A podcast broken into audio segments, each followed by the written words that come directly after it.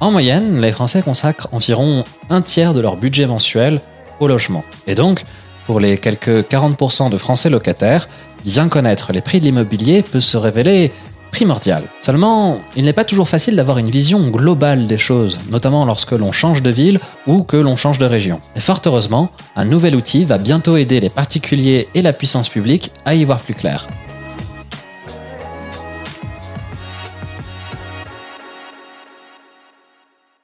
Le ministère de la Transition écologique vient de révéler deux cartes interactives qui permettent de voir les prix moyens au mètre carré des locations dans chaque commune de France, sauf pour Mayotte, faute de données suffisantes. La première carte montre les prix pour les appartements et la seconde pour les maisons. Pour ce projet, la Direction générale de l'aménagement, du logement et de la nature s'est associée à des chercheurs d'AgroSup Dijon ainsi que de l'Institut National de la Recherche en Agronomie, ainsi qu'à trois des plus grands sites d'annonces immobilières, seloger point com, P A P et Le Bon Coin.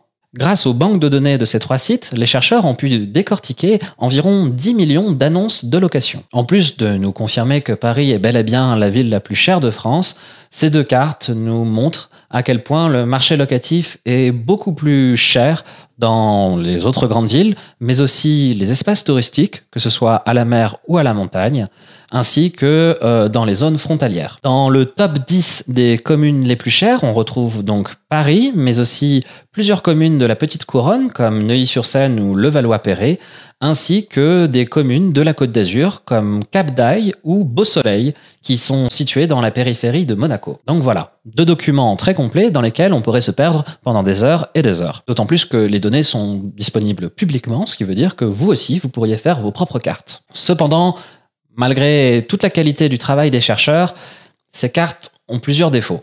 Déjà, l'étude a été menée à partir d'annonces publiées en deux mille dix-huit, alors que le marché locatif peut être volatile. En outre, seulement certains types d'annonces ont été prises en compte. Pour les appartements, seules les locations de quarante-neuf mètres carrés minimum ont été prises en compte, ce qui exclut de fait les studios, qui sont à la fois les biens les plus loués, mais aussi les plus chers au mètre carré.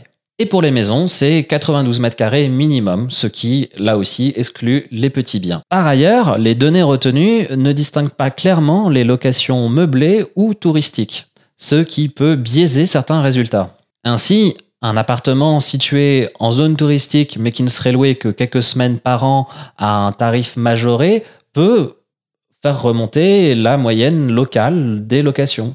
Et puis, il manque aussi des données pour beaucoup de communes.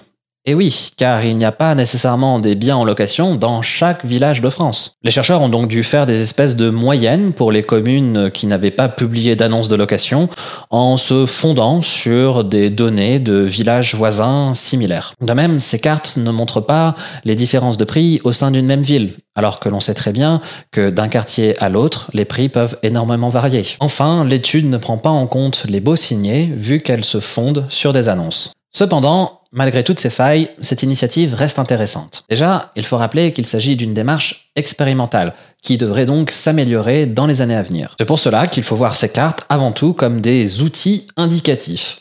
Ces données sont certes incomplètes, et donc imparfaites, mais elles permettent quand même de se faire une assez bonne idée du marché locatif dans les petites villes et dans les zones rurales, ce qui est toujours bon à prendre. D'autant plus que cela représente environ la moitié des biens en location. En fait, ces cartes viennent compléter le travail des trente-trois observatoires locaux des loyers. Depuis deux mille treize, ces observatoires publient chaque année des informations précises sur les loyers pratiqués dans les cinquante et une plus grandes agglomérations françaises.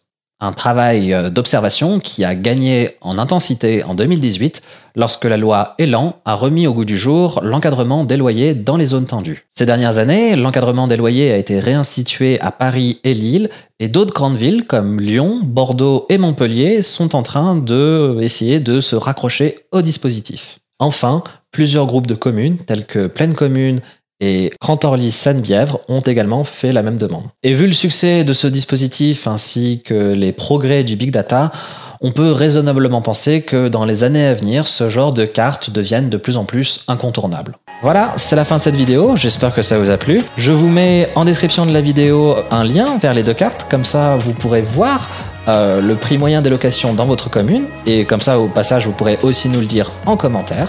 Vous pouvez suivre demain matin sur les réseaux sociaux, ainsi que sur les plateformes de streaming audio et vidéo. Et en attendant le prochain épisode, je vous dis à demain matin.